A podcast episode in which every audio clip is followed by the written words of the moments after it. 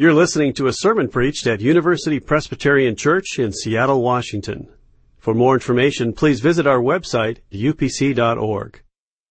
Jesus Christ was a man of joy. He himself was a man who lived with great and deep, abiding joy. So it's interesting to me that Jesus said this I have said these things to you, his followers, to you, so that my joy might be in you, and so that your joy might be made complete. Jesus wants his joy to be in my life and in yours. And the Father and the Son have sent forth the Holy Spirit to be with us, to be within us, to produce what Paul calls the fruit of the Spirit. And you know the list. Love, joy. It's a fruit that he wants to bear in your life. The Spirit does. He generates it within you. Within every circumstance, despite every circumstance, there is the possibility of joy if we would let the Holy Spirit give us that gift. Well, what can we do to receive it? That's what I want to focus on this morning. We're in a series, if you've been with us, about the Holy Spirit. What a wonderful topic this summer. And I, I can say that because I haven't been preaching in this series. The preaching has been excellent. If you've been traveling as I have and you've missed some of the sermons, uh, please use our app or go to the website and listen to some of these sermons. It's so important, particularly for Presbyterians. On Pentecost Sunday, we've got the Holy Spirit fire extinguisher on hand. Every, you know, we're just, we're very nervous. We're, we're good with control. We're not so good with freedom and the sovereignty of God. And what would the Spirit do in our midst? We need to know how do we relate to this wonderful person of the, of, of the Trinity who is with us because of Jesus Christ today. So, my title is Rejoice, but I, even as I began, I felt like I had to confess to you, I don't really, I've never been attracted to the word rejoice. I don't, I don't know what it is. I kind of visualize it in red ink on a greeting card, you know, with sort of flared uh, serifs, and it just, it with glitter, and I, it has never moved me. And actually, I didn't pick the title of this sermon, Rejoice. I picked the theme, but not the title. And I, I've always felt like rejoice, which is a command of the Bible, is a hard command. Um, maybe for me, you know, um, cold-hearted George Hinman that I am. When you tell me to rejoice, I, I go, you know, I don't know. It's kind of like when people say, "Have a nice day." You know, I, I it, it, and you, if you're old enough, if you're of a certain age, you remember George Carlin's routine on "Have a nice day," uh, where he says, you know, it puts all the pressure on you. And now you've got to go out somehow, manage to have a good time, all because of some loose-lipped cashier. have a nice day. Oh, God thought things were going to be fine until you told me to do that. And I feel the same way with rejoice. If you're already in a state of joy, you don't need a command. Nobody has to tell you to rejoice. If you're not in a state of joy, the command, does it help? It just makes you feel under the pile even more. Oh no, I felt bad when I started to sing and now I feel even worse. I feel disobedient because I'm not rejoicing. And we're funny about joy. I don't think we understand it. We confuse it with happiness and I think I was thinking about this uh, this week. I've been back all week. I've been wading through my inbox. There's a ton of work. And I thought, why didn't I choose to preach on joy before I went on vacation? Because then I'd be like, I'm so happy. You know, I'm going on vacation. And then uh, how many of you had high hopes for your vacation this summer and you come back from vacation? It's not that you're not glad to be home, but you've nothing to look forward to now. So, you know, where are you going to find your happiness? The scriptures tells us about a joy that is deeper than that, that penetrates our lives even in the midst of disappointment. You can cry and feel joy at the same time. But what about this command to rejoice? I want to give you this morning exposure to another part of uh, the scriptures and its teachings on joy, where joy is a reality, but it's really the command. There's another command that's the command behind the command to rejoice. The Apostle Paul would never tell us to rejoice if he didn't first give us this other command. And I want you to understand the command, the imperative that is in the New Testament, which supports joy and which allows us to see the command to rejoice as an invitation, not as a burden. So with that, I would invite you to open up your Bible to Ephesians chapter 5. If you're looking at the Pew Bible, the black book in the rack in front of you, you want to turn to page 952. Our text this morning is Ephesians 5, verses 18 through 20. And if you're able, I'd invite you to stand with me and let's read God's Word aloud together.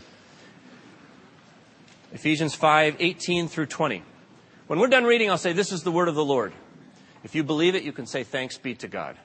Listen carefully. You're reading God's holy word. Do not get drunk with wine, for that is debauchery, but be filled with the Spirit as you sing psalms and hymns and spiritual songs among yourselves, singing and making melody to the Lord in your hearts, giving thanks to God the Father at all times and for everything in the name of our Lord Jesus Christ. This is the word of the Lord. The grass withers and the flower falls, but the word of the Lord lasts forever. Please be seated. Did you catch the imperative? The command that was in there? The central command of that text is be filled with the Spirit. I, I want to just slow you down long enough to get you to reflect on those simple words. Be filled with the Spirit. Maybe new to you, maybe very familiar to you, but, but I hope you notice how strange it is.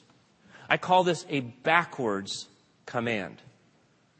It's backwards grammatically and it's backwards culturally. So let's just take a moment to see if we can get our heads wrapped around what's backwards about this command. First, grammatically. It, it, and I apologize for this. I'm an English major, and uh, so I will just spend a few minutes on the grammar here. About uh, you'll be you'll get it. Okay, the grammar of all commands is, is imperative. The imperative mood is, is what we just the action moves forward uh, from the subject to the object through the imperative. So hit the ball. Subject of the, of the sentence is you. Hit is the verb, and ball is the object. You hit the ball. Uh, that's an, a, a, command in the imperative mood. So it, it invites you to take action.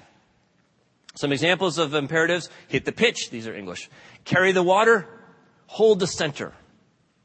But now, the interesting thing about this command, be filled with the Spirit, is while it is in the imperative mood, it is also in the passive voice. Stay with me. In the passive voice, it's not the subject who performs the action of the verb towards the object, it's the object of the verb that performs the action towards the subject. It works backwards. Did you follow that?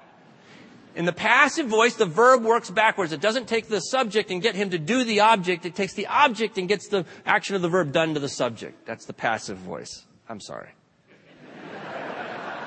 I'll explain this later. Some of you love this, because I do. So examples of passive uh, the voice.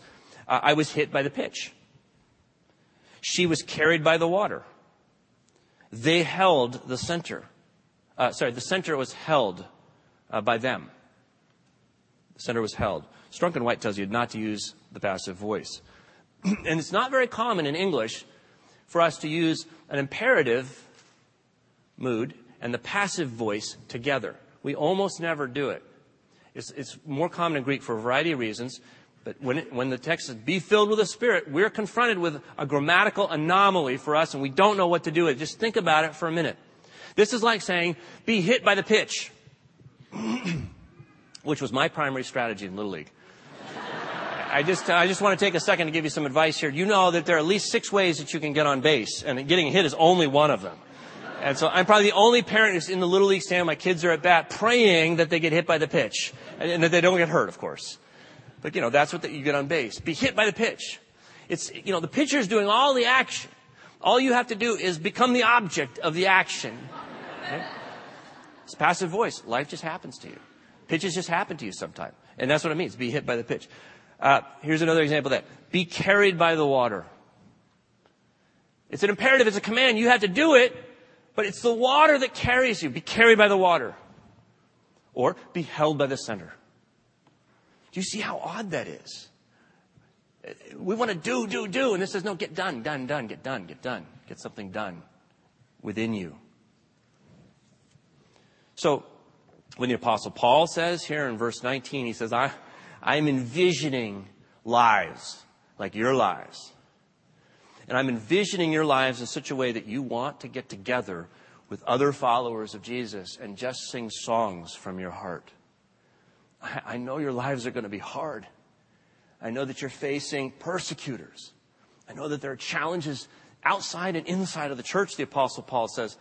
But all of that notwithstanding, Sunday after Sunday, you'll gather and you'll sing hymns and songs and spiritual songs from your heart with thanksgiving in everything. Where does that joy comes from? Be filled with the Spirit. A backwards command. Let the Spirit so work in your life that there's joy. So, you know, that's the grammatical oddity of it. But I, I just got to remind you, as I have to remind myself, that it's culturally backwards as well. Because you and I are programmed to do. We're raised for action. And we think that success in life and everything you always wanted to get out of life, which I think the Bible calls joy, is something you get by doing the action yourself. You, the subject, grab a hold of the verb, get the job done to the object, which is the world, and you'll feel joy. I, think you believe that. And I think I believe that. Paul's saying, that's not it. Not life of Jesus Christ, not life in the Spirit. Works the other way. I, I, I want to suggest to you that uh, joy, and here's my point, is an imperative, but it's not your job. Catch that. Joy is an imperative for you and for me, but it's not our job. This summer I read uh, Death of a Salesman. I tell you, any book that's short is a good book, and I'm shallow. I like short books. This is a very short book, and I, so I read it over vacation. Went back to, and if you haven't seen The Death of a Salesman on stage or read the book, you've got to go back. It's, uh, you've got to go to it. It's an absolute masterpiece, an American masterpiece of literature. Death of a Salesman. Uh, I'm not going to tell you how it ends. But uh, Willy, Willy Loman is the main character. And Willy Loman is likable from the first moment he steps out onto the stage. You just go, like him. I, I am like him. Uh, you relate to Willy Loman. He's this attractive guy who lives with great vision. He is hardworking. He's going after his dreams. And he's got huge outsized dreams. And you go, that guy's going somewhere. And that's where, that's where we live in the American culture. But the thing about Willy Loman is that the thing that is his dream, that is of making something of his life, is also his nightmare. It's very tragic. He believes that he will find life when he makes a life for himself. And so he's out there. He lives in New York, but his um, sales area is New England. So he goes out in a car and does, and comes back, and everyone asks, "How are you, Willy?" He says, "Fine." How's business? Ah, oh, it's never been better, he tells his wife. He tells his two sons, grown sons. It's great. You know, they love me up in Boston. They love me in Hartford. I can park in front of the red strip in Hartford the police will watch the car for me to make sure it's okay. I mean, I just love your dad, Willy Loman. The truth is, he's not selling anything. He's coming back empty handed with nothing but the money that he's able to borrow from his neighbor. He's a phony, as one of his sons would come to call him towards the end of the story. He's not finding joy, but he doesn't have the courage to tell anybody because he thinks it's all about him. It's about his responsibility to do the action, to fulfill the imperatives of life that would make him satisfied and his family satisfied. At one point, he, um, he makes this profound comment. He says, I feel kind of temporary about myself. He speaks that as an aside to his brother, who's um, not part of the story except in a vision. His brother Ben uh, made it rich as a young man. Ben says, William, I walked into the jungle when I was 17 years old, and I came out when I was 21, and by God, I was rich. And that haunts Willy again and again. This idea of the self made man. And he goes, what, what am I missing? I can't seem to make that happen in my life. And he says, Ben, you got to help me advise my boys because I, I'm not sure I'm giving them the right advice because things aren't going that way for them. Well, we're all Willy Loman. If you ask me after the service, as everybody did after the 8:30 service, George, how are you? What am I going to say? Fine. And that's what we say to one another. I'm great. And oftentimes there's some truth to that. There's a lot for which we're grateful. But there's also a backstory. And that is that there's some deep pain in our lives There really is. And we don't know what to do with it. We don't bring it to the surface and share it. It haunts us. So it says, I'm fine. You know, but you know you just got in a huge fight with your wife and you're not talking to each other and you're really angry. Says, I'm fine. But you know your career is falling apart. You begin to feel like you're a fraud and soon everybody else is going to find out. Or you say, I'm fine. But you know that you're struggling with a sexual addiction. And all you want is to feel loved. But now you know it's out of control and you're terrified. Fine. But I'm trying to find joy. That all of the places that I have looked to try to find that joy are not supporting my ambition or my desire or my yearning. See, our culture confuses happiness with joy, and it confuses who's the agent. It's not supposed to be you and me. Jesus says, I want to give you my joy. I want it to come through my spirit, be filled with my spirit. By the way, there's another passive imperative right next to it. It's there for contrast. It says, do not get drunk with wine. And the apostle Paul is not trying to teach on intoxication here. In the context, he just uses that as an illustration. I mean, Luke had said when Pentecost came, everyone thought they were drunk. Paul probably remembers that, but now he's, he's referring to alcohol for a different reason because it's very similar. These are both passive imperatives. In both cases, there's something else that begins to influence your life and permeate your life and, and give you gladness. I mean, wine is a good thing in the Bible. Wine at the harvest, wine at weddings, wine when there's peace. All of these circumstances are wonderful things and they do make our hearts glad, but they come and they go. And there are times when uh, work isn't so good, when relationships aren't thriving in our lives, and when there isn't peace. And so Paul says, don't go to wine. Be filled with the Spirit because He's ever constant in your life. He's ever faithful in your life. He's always there when you feel utterly inadequate with the adequacy of Jesus Christ power of Jesus Christ, and the peace of Jesus Christ that the world does not understand, he says. But it's there for us. This uh, summer, in fact, last month, the, um, the New Yorker magazine did a great interview with Bruce Springsteen. I don't know if some of you may have seen this. It's a real long interview, and it's very honest. Bruce Springsteen, the boss. And what he says is, I have struggled with depression for 30 years which is a wonderful thing to say, I think, in the public media, because so many of us struggle with depression, or so many of us have loved ones who struggle with depression, and just to, to take the stigma off and say, hey, I'm a successful uh, rock and roll um, artist, and, I, and I'm depressed. Uh, clinical depression. But here's what, he's, here's what he, he could also admit that he has been medicating his depression with rock and roll on stage. Many of us have been using rock and roll for years, but actually to be on stage and, and they notice your concerts are so long, they're four hours. What's up with that? And here's what he says. He says, uh, my, my concerts are oftentimes driven by pure fear and self-loathing and self-hatred. It's as though he's saying, I am Willy Loman on stage, but for a moment I get to forget about the pain in my life because I'm consumed with what's in front of me, and it makes me feel better. And the Apostle Paul knows wine will do that. Now, wine may not be your issue, uh, the, your, your me- medication of choice. Uh, being a rock and roll star might not be your medication of choice, but we all have them, whether it's relationships or, or work or um, quick fix sexually or um, uh, alcohol. Whatever, in, in, in uh, Bruce Springsteen even says, my issues, my, meaning his solutions, weren't as obvious as drugs. Mine were different. They were quieter, just as problematic, but quieter. We all have ways of trying to create joy in our lives.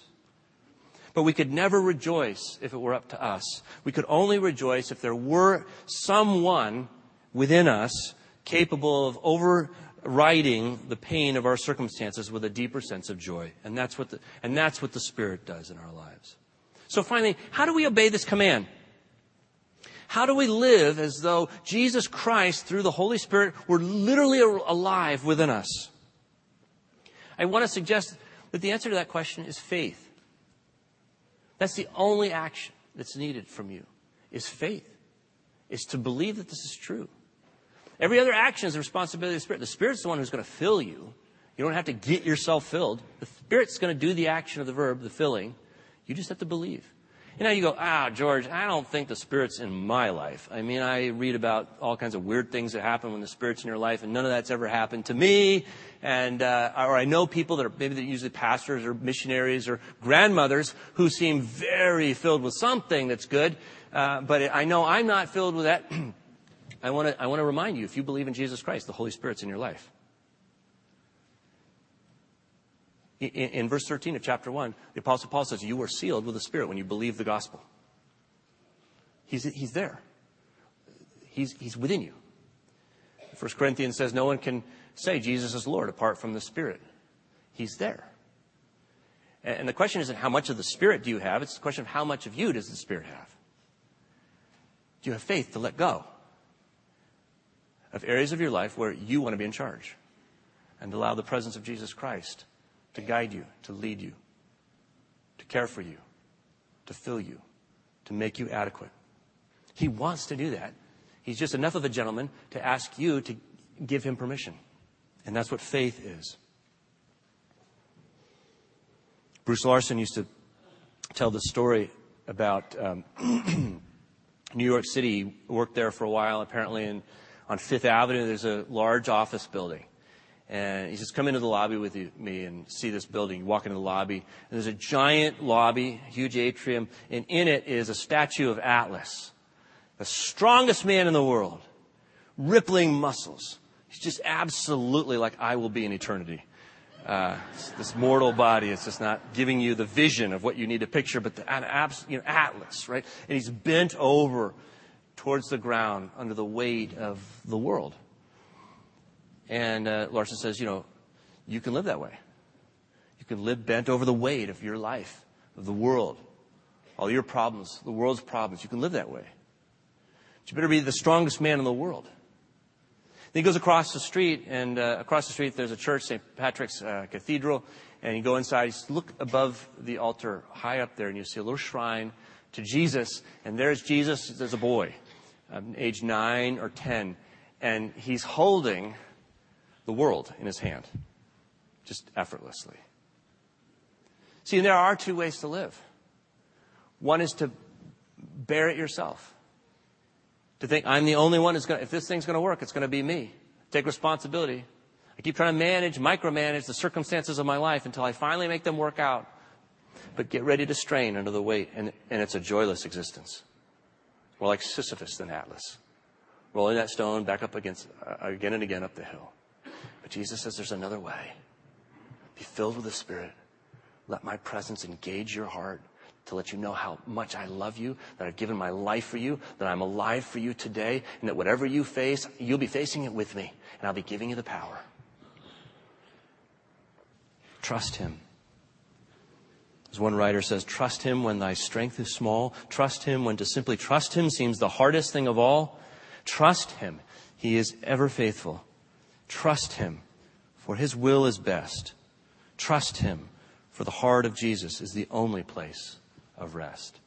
When we talk about being alive in Christ, we're talking about the person of Jesus Christ through His Spirit living His life in you.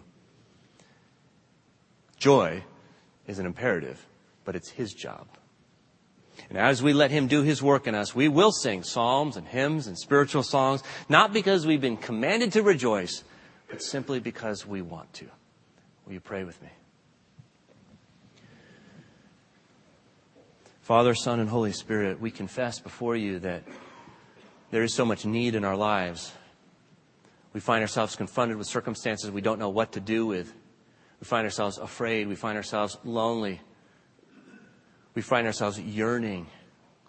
And yet we thank you that you have invited us to come to the one who offers us rivers of living water that flow from you into the deepest parts of our being, that allow us to face all of those things, the happy things and the sad things, with a sense of deep joy.